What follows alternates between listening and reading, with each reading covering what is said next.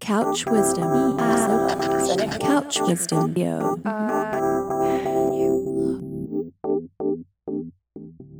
Hey, this is Todd Burns from Red Bull Music Academy. Welcome to Couch Wisdom, our regular podcast presenting the best of RBMA's lecture archive. LA native Sydney Bennett started making music as a teenager, eventually connecting online with Tyler the Creator and joining up with his Odd Future collective. Bennett found early success as Syd tha Kyd, producing tracks and DJing on tour for the collective. But eager to explore her own creativity, Bennett co founded a new group called The Internet, an electronic soul project, in 2010. By 2015, the band had released three albums and earned a Grammy nomination. That's when Bennett, now known simply as Syd, began her third act as a solo artist and songwriter.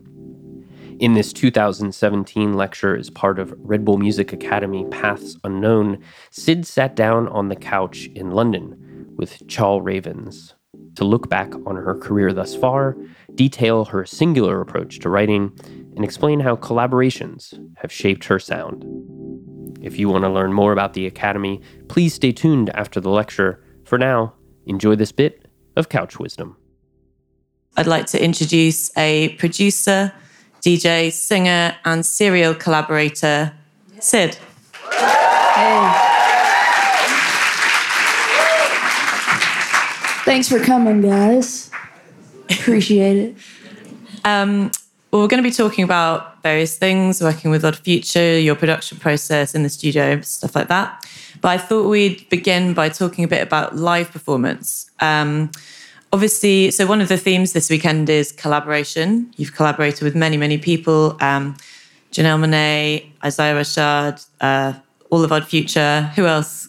Vic Mensa. Um, there are so many. Yeah, yeah. No. um, but you had said that you didn't really, you hadn't really imagined touring your solo album as a solo artist, but actually you just finished the American leg of your solo tour. So what happened there? Why did you decide to go out on your own? Um, good question. Uh, one, just to give the album another push. Uh, two, I guess to see what it would be like, and three, um, to make some money. Shit. uh, and how was the experience compared to how you might have thought it would be? Better. It was better than I thought it would be. Um, I was scared to do it because I didn't know what like a a Syd show would look like. I'm so used to performing with the internet, and um, the reason I the reason we have a band in the first place is because I was too nervous in the beginning to sing over like a two track, just a DJ. So I was like, oh, let's get a band and take some of the attention away from me. And um, it it turned into what it is now. And I was a little confused on what to do with the solo Syd show. Like, do I get another band? Do I get a DJ? Like, what do I do? Um, it took a little while, but I figured it out, and here we are. Um, and what did you what did you learn about yourself as a performer? Because it must have been different when you know that you're the sole focus of attention. Um, I learned that uh, I have more potential than I thought I did as a performer. That um, um, I can step out of my comfort zone if I really want to, if I really try. And uh, that is not so bad singing on top of like a two track. No. um, is it true that as part of developing an onstage persona for yourself, that you studied the D'Angelo video for Untitled? Which I'm sure we all know the video. Oh nah, nah. I didn't study that music video. I um I used to watch D'Angelo concerts on YouTube. Okay. He has like two or three like full length concerts on YouTube. One from like Sao Paulo, Brazil, at a festival. And that was the main one. I used to study that one, study his stage presence and his voice, just the whole energy, because he's one of my favorite performers. What is it exactly that he does that you've tried to absorb?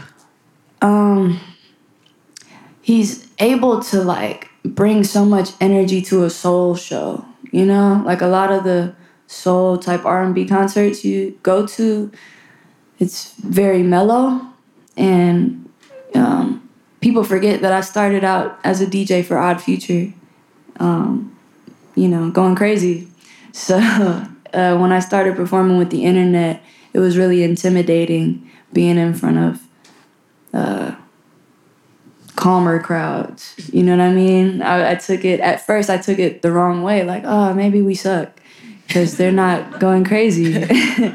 and then I had to reprogram my thinking and realize that every crowd is different. And um, so I used to watch D'Angelo um, because I don't know if you guys have ever looked up D'Angelo live on YouTube, but he's going crazy. Like he's on stage going ham, like turning up. He'll turn a three minute song into a 10 minute like vamp. And I just thought that was just amazing. Like how did is he still singing brown sugar? Damn, like it's crazy. so I, I just studied that, like how to turn this one song into this whole experience and how to bring energy to um, R&B, soul music live. So let's talk about the recent album, Fin, your solo album. Um, to explore this idea of collaboration, one of the themes, um, why was it important for you to allow yourself to be working with lots of other producers this time? Like, what was the what was the reason to be opening yourself up to that rather than just saying, "Here's here's a solo Syd record, just me"? Uh, to be honest, I did a lot of those sessions with the intention of giving those songs away to other artists because I, I really want to be a songwriter. At the time, like I, I didn't really want to put out a solo album like that. I wanted to write songs for all these other artists out there. Um, because I don't know, deep in the back of my in the back of my brain, I'm still a behind the scenes person. Um, is there a sense of you thinking that you're writing for other people in order to downplay how big a deal it is to go solo?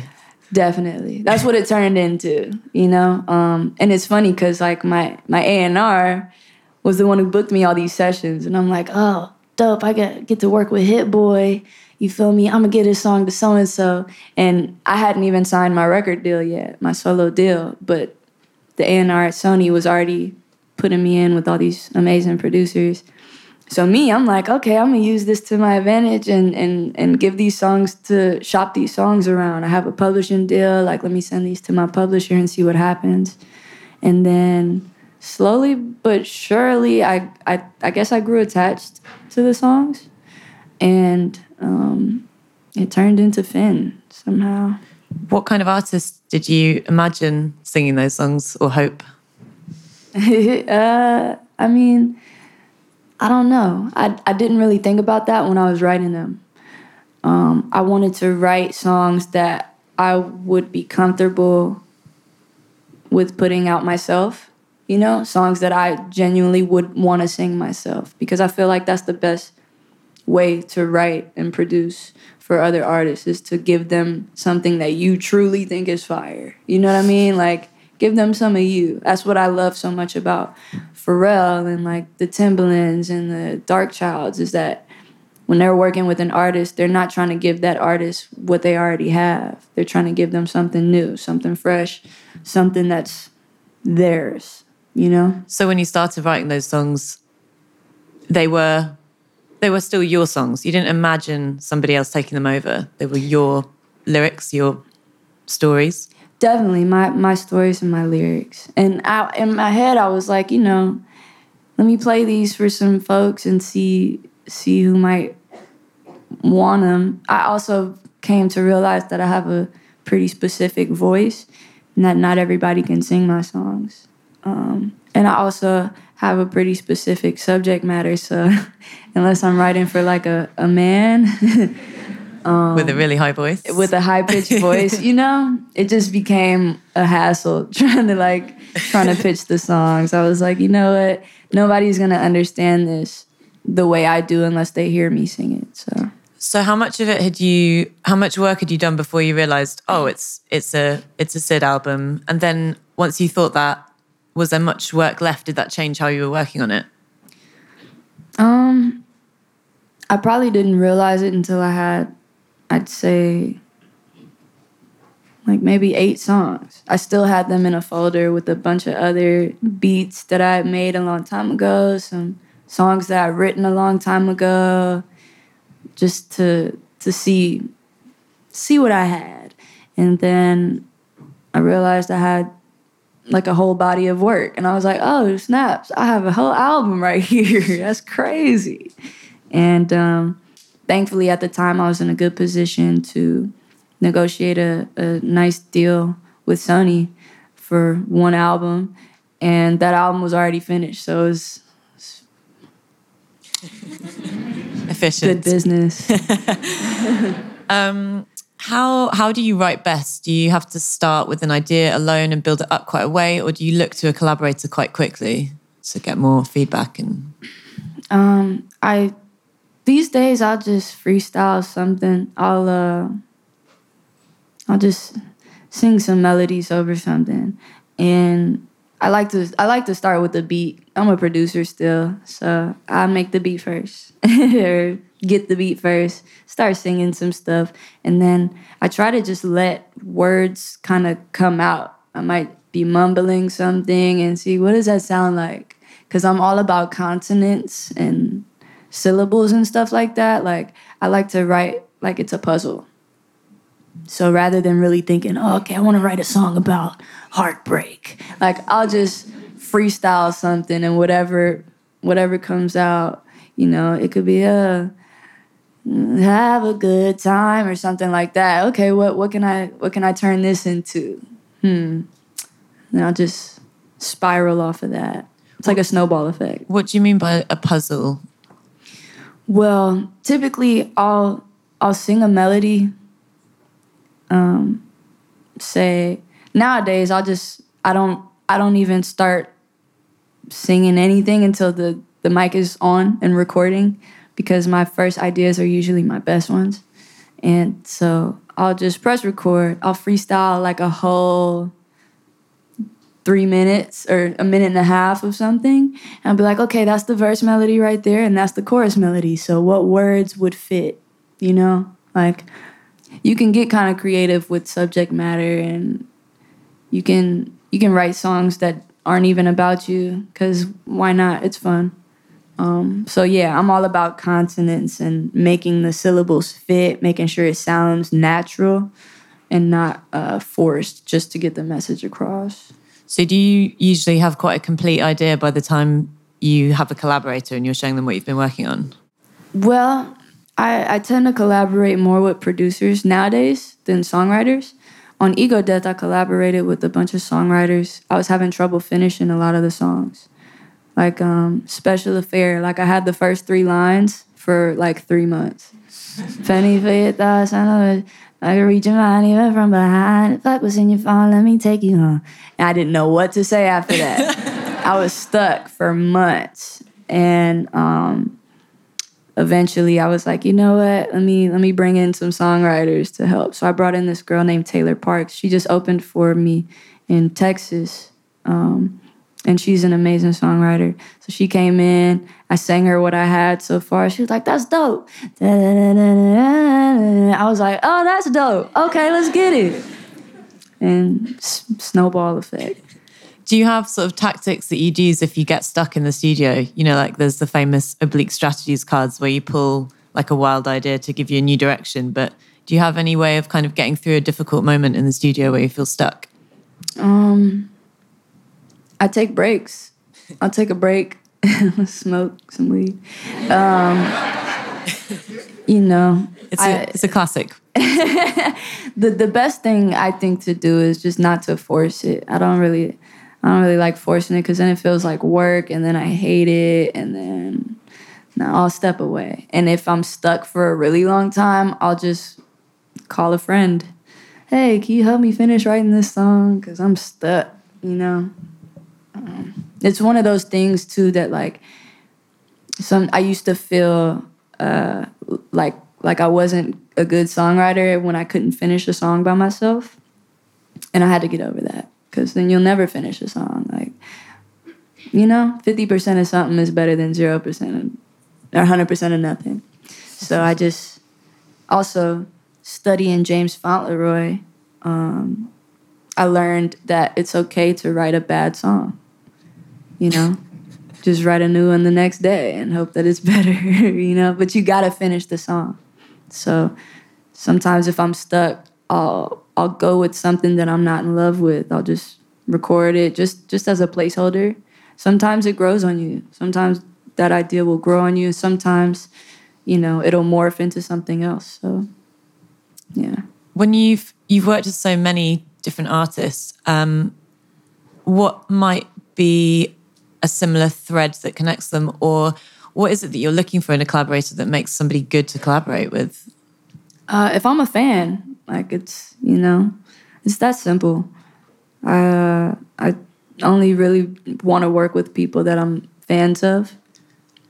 Has there ever been a time where you're collaborating with someone and you're a fan of their work, but actually it's just not working in the studio and you can't get any joy? Let me think. Um.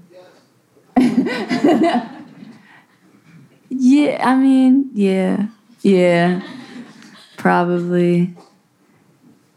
I don't know. Damn. It's a it's a scary feeling. It's a big reason that I don't really like reach out to my idols to work. Like I um the other night somebody asked me like if I had ever worked with Erykah Badu and I was like. They were like, why? And I was like, I mean, she's she's just one of my idols and I'd be scared that it wouldn't come out how I dreamed, you know? I'd rather just and also I like having stuff to look forward to. Um, we're going to play a track. We're going to play uh, Shake 'em Off from the new album. Cool. uh, Could you just uh, introduce us and tell me who you worked with on this track?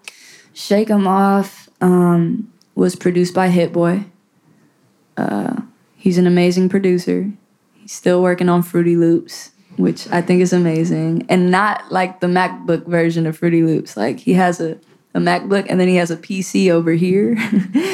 and he'll just go over here and start making a beat. I walked in the studio and he was playing these chords and I was like, yeah, yeah, right there. Yup, that's it. That's it's done. It was real easy. Okay. Hey there, at this point in the lecture, they played some music. Unfortunately, due to copyright reasons, we can't play that here. Yeah, I'm bummed too. Anyway, uh, enough from me. Let's go back to Couch Wisdom. Um, So that track produced, uh, co-produced with Hit Boy, nah, he did it himself. He did it on Oh. himself. Yeah. full Hit Boy production. Yeah. Um, who obviously has a history of making hits. Um, What was it like working with the producer who's had such like huge commercial success? And did it change how you heard your own music at all? I was really excited to work with him. I got the text from my A&R like, hey, would you be down to work with Hit Boy? And I was like, the fuck? when? and uh, he's super nice, like super nice dude. Um, went to his studio and he, like I said, just started playing those chords. And I was like, done. and um, he did some cool shit with the drum, like where he basically like half time the drums and then that turned that into the intro. And I was like, okay, dope. It was really cool watching him make the beat. And um, also really cool, like watching him actually play keys. Like he's he can play keys. And also cool, like, cause that's not a typical 2017 beat. You know what I mean? Like it's that that track for me kind of felt a little timeless. Like, oh wow, you like you couldn't really put a date on this this track, and I like stuff like that. So I, I was really um, happy to work with somebody with a bunch of commercial success who wasn't trying to make me anything commercial. And did you think you were writing potentially for somebody else at that point? Yeah, I, I definitely was was writing, and honestly, it made the process a lot easier. Like not not thinking about okay, this is for my album. This is okay. I need it to be like this. Like I was like, let me just write a song. Um, it could be for anything, for anybody. So it was interesting actually going in with all these producers because they're like, so so what's good? You working on an album? I was like, nah, just writing songs, and turned into an album. It's interesting. Um, could you pick another producer off the album who you worked with where you had a really quite maybe quite a different experience? I don't know. Uh, for the most part, they were all similar experiences. Um, I worked actually with one of Hit Boy's production partners. His name is Hayes, and he produced Got Her Own and also Over, and th- we did those in two different days. I think we did we did Got Her Own first. I went in there. I was like, "Oh, this would be tight for Post Malone." you know, whatever. And then I went in there the next time. Um, his engineer wasn't there the second time, so I recorded myself at his desk, and it was just very smooth. Like he he played me some beats. I was like that one, and he went to the back of the room and just was like this, and I just took over and and it came together, which is so similar but different. Where I didn't watch him make the beat, but um, I kind of like that. Like play me some shit. You know what I mean? If I if I don't like anything, then let's make something new. And otherwise, like I'm gonna just pick one of your one of your stash ones. What about working with Nick Green, who obviously comes from a well, he's a singer. Um, What's it like to work with a, another singer? Is it competitive? Uh, well, nah, he's he's one of my writing partners actually. So he wrote. What what break down what that means in terms of working with the producer or working with a writer? Well, it's interesting because he he started producing like a couple years ago, and before that, like he had co-written a lot of Ego Death with me. The first song we wrote together was "Don't You." I um I I actually was a fan of his. I I was living with a, a friend uh, named Alia, and she came home one day and was like, "Yo, I just went to this sick ass show. This band called Nikki Davy. You got to go to the next one." So she took me to the next one, and I was just blown away. This was before Feel Good and everything. I was just blown away. He was he was the lead singer, and um, his voice was just so fire. He got all these tattoos. I'm like, yo, he's like a tatted Justin Timberlake or something. It's crazy, and his songs are so fire. So I was just a fan, and I remember after the show I saw, I saw him outside, and I said, hey man, big fan. We got to work, and he didn't know who I was at the time, so he was just like, okay, cool, whatever. And then um, eventually I think I don't know how I got his info, but um, I invited him to my studio. We wrote "Don't You," um, and I just remember thinking like, "Damn, this is the one. This is this is the single for Feel Good. Okay, cool. Like, damn, this is this is dope. All right, dope." So then when Ego Death came around, I was like, "Look, let's let's just keep it going. Let's just keep writing because we got something special." Um, so when he came to me with uh, "No," you know, we were like, we were hella close. We're still hella close. His dad was actually my voice coach for for a few years, and um, amazing coach. And so he came to me with "No." Was like, "Yo, I wrote this song, man. Like." I think you'd sound dope doing it. Just let me know. Like he played it for me. I was like, yeah, all right, cool. Give it to me. I wanted to. We can come back to the production a bit, but I wanted to talk about your development as a singer as well. Um, did you did you always want to be a singer as a kid too, or no, I uh, I always loved singing since I was a kid, but um, I never took lessons or anything. I I didn't like think I was a good singer. I had a great way of memorizing runs though. And so I just I remember being that one kid in the back of the car trying to like sing all the runs. And all my friends being like, "Oh, like you really trying to hit, them notes? Okay." and being kind of embarrassed, like, "Oh, damn, maybe I should stop." And also my mom, like, you know, because I grew up when like growing up, American Idol had like was a thing, and you watching TV, watching all these people just sing terribly and and be judged. You know what I mean? It was really intimidating, and I wasn't really thinking about singing at the time. I was really trying to be a producer. Um, I I didn't really get into singing until we made our first internet album, and um, at the time we had a keyboard player named Tay Walker, and he he's an art he's a solo artist now. He was a solo artist then, and I used to record him. And I remember just like trying like vocal producing him on a light note and just singing him what I had in mind for a harmony or whatever. And every so often he'd be like, "Hey man, like why don't you sing it? And I'd be like, man, not because you're the singer, bro. And um, so for the longest, I just stayed behind the desk. It wasn't until I got a record deal that I started singing. Um, and it was really intimidating coming out as a singer with no experience um, because I, I felt like I was competing with all these people who've been singing their whole lives. And that's why I started a band. Was I was like, I'm not about to get up here and sing with a DJ. Like this is gonna it's gonna be really bad. So let's get a band and and bring some live music into it. Uh, and I started taking lessons with Nick's dad, uh, Don, and he was my coach until he passed away. And um, so now I don't really don't really have a coach now. I just kind of. What was the thing that made you decide to get a vocal coach, or was it just because you knew him?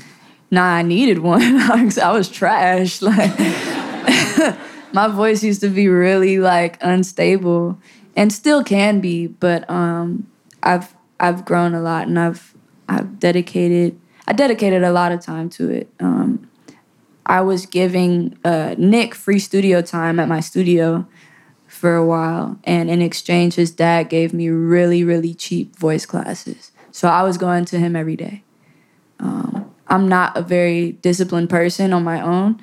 So if I want to like get better at something and I'm not obsessed with it, you know what I mean? Like to be honest, I wasn't I didn't fall in love with singing until I got better at it. You know what I mean? Before that, it was one of the things I would I loved to do, but I, it was so intimidating whenever you hit the wrong note or you, you know you lose breath here or whatever you just get discouraged so um, it took me having to say okay can i come monday through friday 30 minutes a day monday through friday i went and saw don and um, and he loved me he said he always called me his favorite student because um, i picked up kind of quick um, but yeah I, I, I just needed to i was touring, I was doing shows, and I wasn't happy with my performances.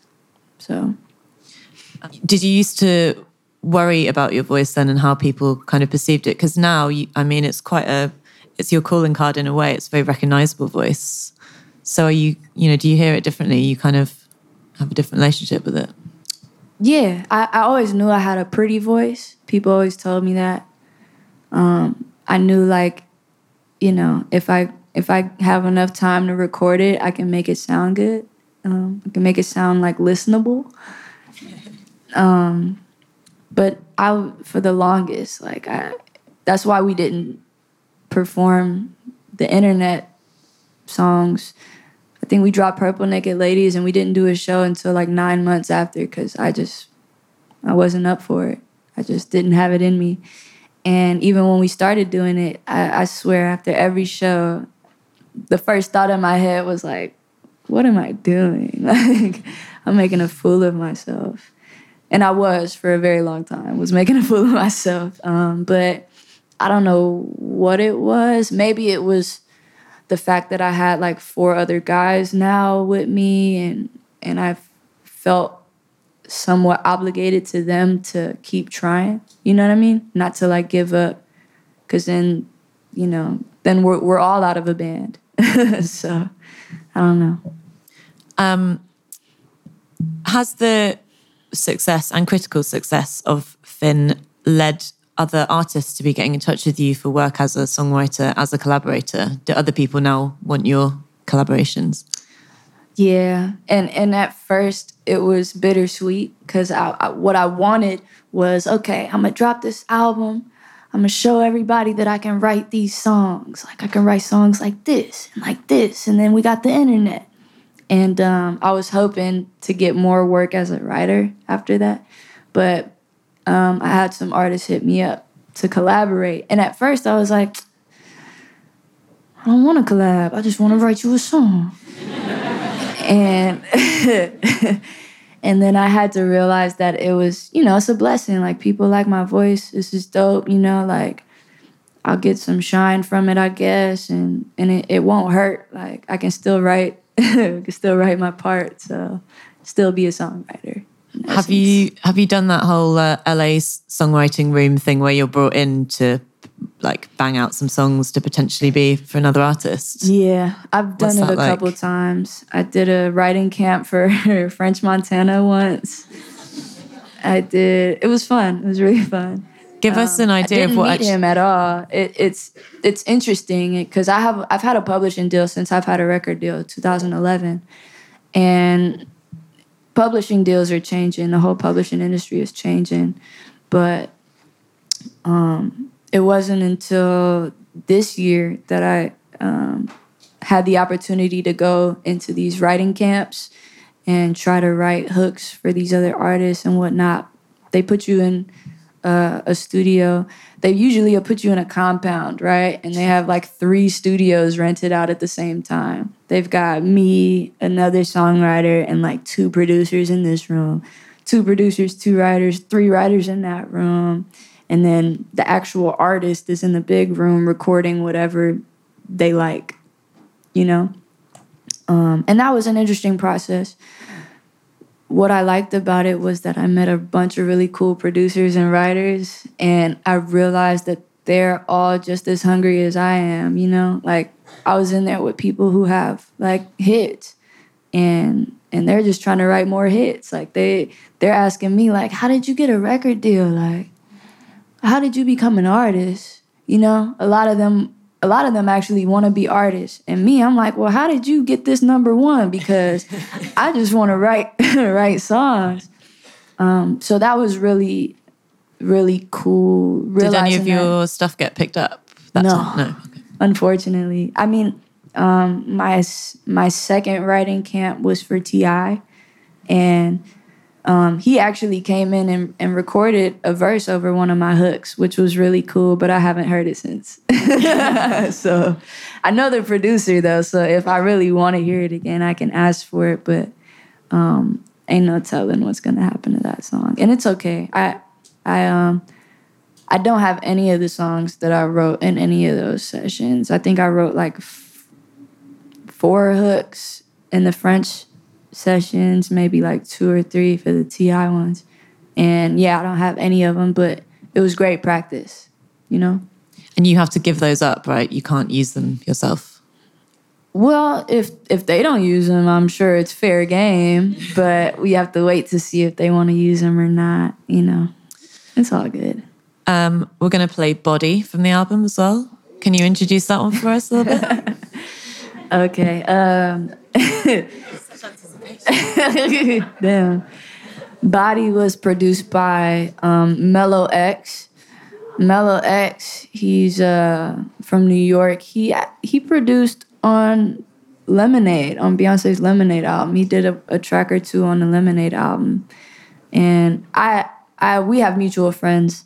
So I think we got connected through my A&R as well, but super cool dude. He came through to the house. Um, and Body was a beat that when I first heard it, I didn't like it that much. And then I just let it play for some reason. Like I guess I was trying to understand it. And once I understood it, and once I like heard the top line melody in my head, I was like, yo, this is gonna be a smash. Body roll anthem. Let's get it.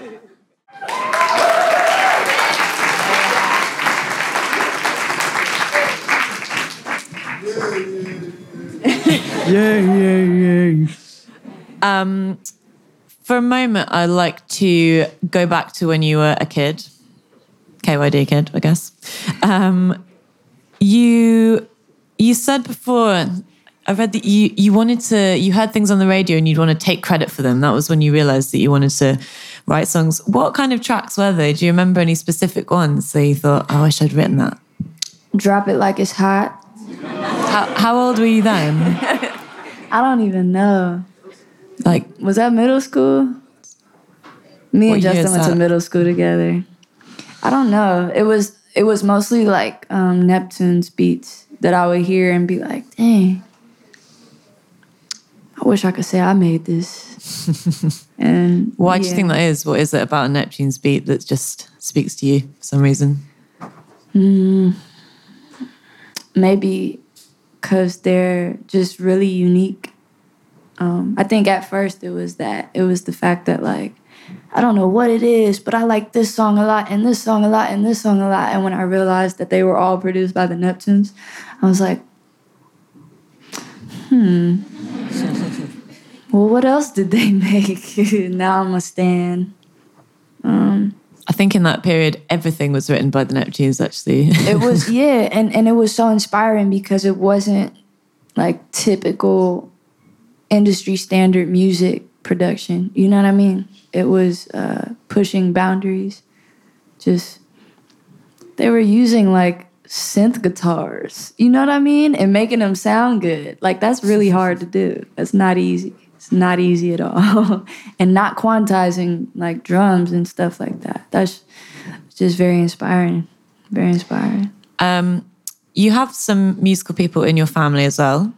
So your uncle is a reggae producer who Mm. co-wrote "Mr. Loverman." Apparently, is this true? yeah How cool is that? There we go. yeah You'd have a claim to fame anyway. you know? Um, it's my and uncle it- mikey And your mum wanted to be a sound engineer as well. My mom wanted to be an engineer, come to find out. Uh, my mom loves music, so she's my biggest fan and my biggest critic at the same time, um, which is dope because she's honest with me. And you know, when when when I'm trash, it sucks, but when I'm good, I know it's actually good. So when you were growing up, when people were listening to music in your house, were they actually people were listening and at an analytical level maybe that you felt like people were listening closely and you learnt that maybe? Um, both. It was my mom. Mom, I think every weekend I would wake up to like because we have like we used to have surround sound in the whole house where my mom could plug like she had a 300 disc CD uh, player, and she had I know 300. 300 CDs and she just kept them in there all the time. And every every Saturday Sunday morning I would wake up and it'd be on shuffle throughout the whole downstairs. What kind of stuff did you have? soul R&B and soul mostly and some reggae from you know my dad. Uh, but I just I would wake up she'd be singing along to everything. And so like I just grew up just listening to music a lot um my uncle Mikey like he lives in Jamaica so I wasn't really in the studio or anything with him like that but every time I went to Jamaica I did spend most of my time in the studio and that was really cool. That's when I realized like I want a studio. like one day this is cool. Like my uncle like now for the most part I think the last okay, the last time I went to Jamaica, we were at the studio 5 out of the 7 days that I was there. And um every day he has a chef. he has a chef there.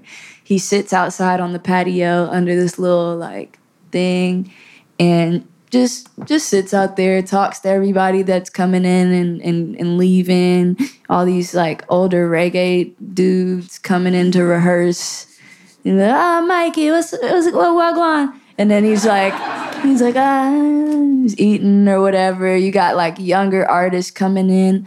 Are you mikey bennett? And then just trying to like trying to audition for him and stuff. And that was just so cool. Like i'm just sitting there with my uncle, my dad, and people are just like, you know, like tripping over over over my uncle, and and that was really inspiring, and and um, just sitting in the studio and watching watching the engineers just at the board. Yeah, it made me really want to do it. So when you started making tracks for yourself, um, what did you start out with, and how how quickly did you feel the limitations of what you had? Did you move pretty fast in terms of learning?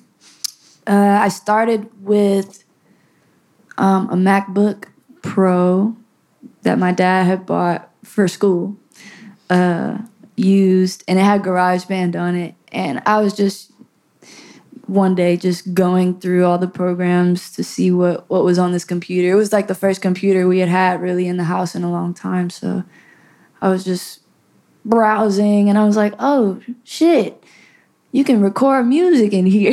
you can make, you can like put stuff, put sounds on top of sounds and stuff." And Justin was with me at the time. We were like 14 or something, and we, I was like LimeWire was really big back then, so. we were downloading a lot of like acapellas and stuff, and I was just trying to make beats um, over the acapellas and um, I I don't I don't know if I picked up quick or anything because there was nobody around me really doing it, so there was no reference. But um, I became a little bit obsessed with it. Um, my next door neighbor, who's like a brother to me, his name is Tai Tai. He he raps, and so he had just gotten back home. He had moved away for like two years and came back and was still rapping. And I was like, well, that's crazy because I could record you on my MacBook. we could make songs. And so we started recording just through the MacBook speak uh, MacBook mic. And then I was like, this sounds trash. Damn, where do I get a microphone from? I got one on Craigslist for like 90 bucks. And it was like a small diaphragm condenser, which if you know uh, about like microphones, it's not good for vocals. small, small diaphragm It's not the best for vocals. And I didn't know. So I just was like, oh shit, I got this Christmas money. I bought this mic and then I got the mic and I'm like, fuck, how do I plug this into the MacBook? so I went to Guitar Center. I said, hey, how do I plug this into my MacBook? They're like, oh, well, you need an interface. I said, what's the cheapest one you have? And it was like a hundred bucks for this M Audio Fast Track.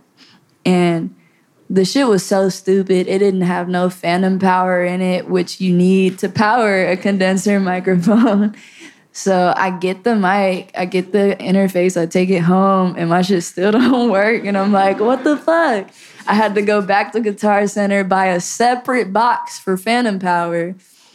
It's fucking stupid. And and I set it up. I had a really big bedroom so like my my room was like two rooms connected. So I turned the smaller room into like a studio. I wired the I put the mic in the closet and I ran the wires all the way through the room and had like a whole studio set up in there for like a cool year or two. And um, eventually uh, moved into my guest house when my cousin moved out of the guest house. Had a whole like one bedroom apartment to use as a studio, and that's where we recorded all the like early Odd Future albums. Tyler's first album, Earl's first album, How'd you yacht Yadam. I'm wondering if your mum would ever come and maybe have a go on your equipment when nah, she's not very tech savvy.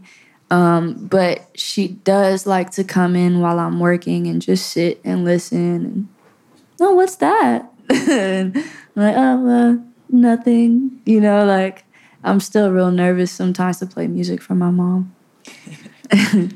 um, when you came across Tyler and Matt on MySpace, right? I or... met Matt on MySpace, yeah. Um, I mean, that's how many years ago now? It's like 10 years ago. Yeah, it's ten years ago. 10, um, so which is a long time to be to be working with people, and I wondered really, um, what are the most important lessons that you've learned from them? But also what do you think they've learned from you? What have you discovered about each other as as your key talents as songwriters and rappers and producers?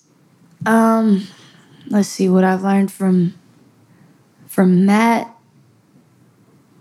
A lot, a lot of life lessons from Matt. Matt was there for me when I was like struggling really bad with depression and was on tour and didn't want to be on tour and honestly didn't want to be alive at the time. And he was always there just to like bring me back. Like, look, don't trip. Like, you're gonna be home soon. It's all good. We gonna make this album. It's gonna be cool. Um, musically, I think from Matt, I learned that anything can be done. you know, like anything is possible.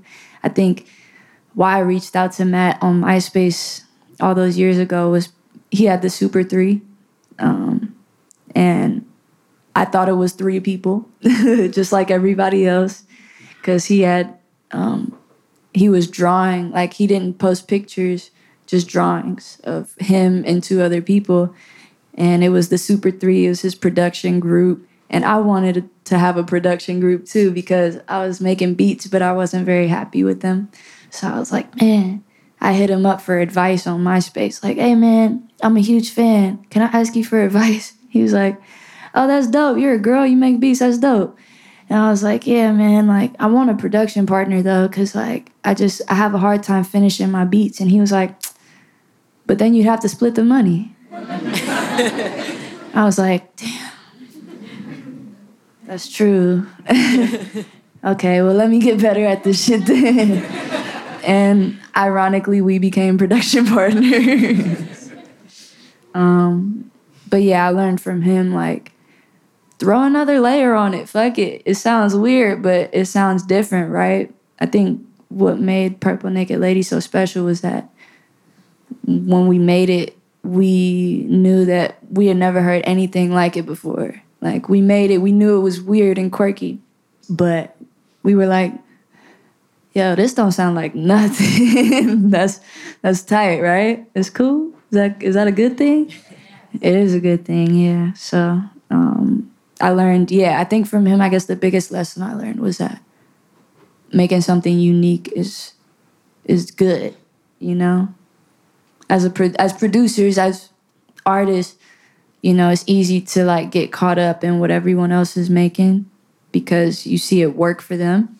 But what I've realized, even recently, like with with Fin, is that like a unique body of work is can be more valuable, you know, than a good non-unique body of work. So, what about what you think they've learned from you? Mm, shoot, I don't know. Ask them. I don't know. I, uh, um, maybe, probably nothing. I don't know. no idea.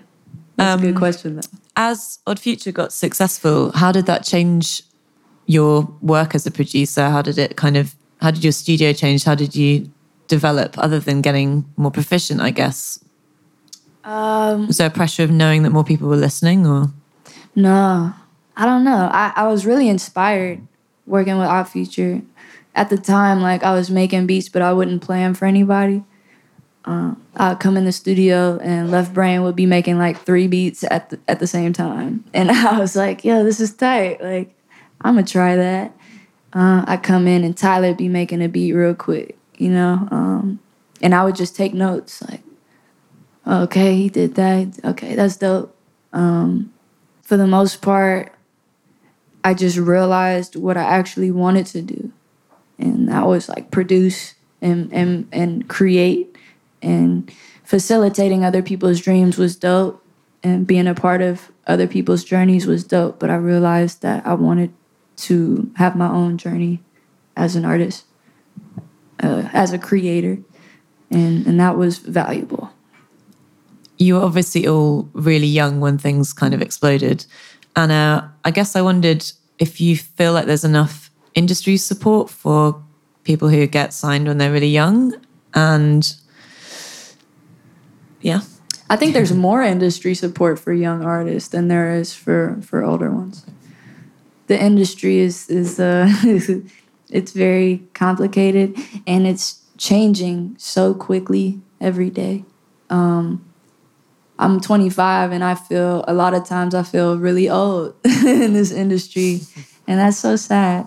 but um, yeah, it's it's it's it's weird, you know. You have um, a lot of young artists pop up, seemingly out of the blue sometimes, and and then you dig a little deeper and realize, oh, they're not random at all. They've been doing this for a minute. Um, then there are other artists who pop up seemingly out of the blue, and you look into their shit, and you're like, wait, is this their first song? And it's already who are they signed to? You know, um, the new thing I think for labels is to try to make your new artist out to be independent because people seem to gravitate more towards independent artists these days, I guess.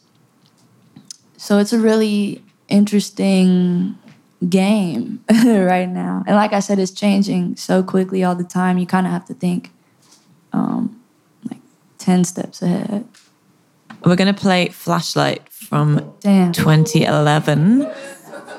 Um, and it would be great if you could introduce it for us and maybe get back in the headspace you were at when you wrote that one. Damn. Okay, so Justin was there for this. Uh, Flashlight was, is a song that I wrote and produced when I was 16. And uh, it's one of those things I, I made the beat. I think one one evening I was in bed getting ready to fall asleep and the lyrics just came to me. I wrote them down. I woke up in the morning and recorded them, and then I called Justin and was like, "Yo, come through." and I hopped to the shower. I got out the shower. He was already in the room, like, "So what's good?" I was like, "I want to play you this song that I did." what was his reaction? He said it was tight. He was like, "Yo, this is tight." I was like, "Hey, thanks, man. Appreciate it." I, was inspired. This was right when Drake came out. I was inspired by Drake. he's he's he's a goat. He's definitely one of the goats. Can we give it up for Syd, please?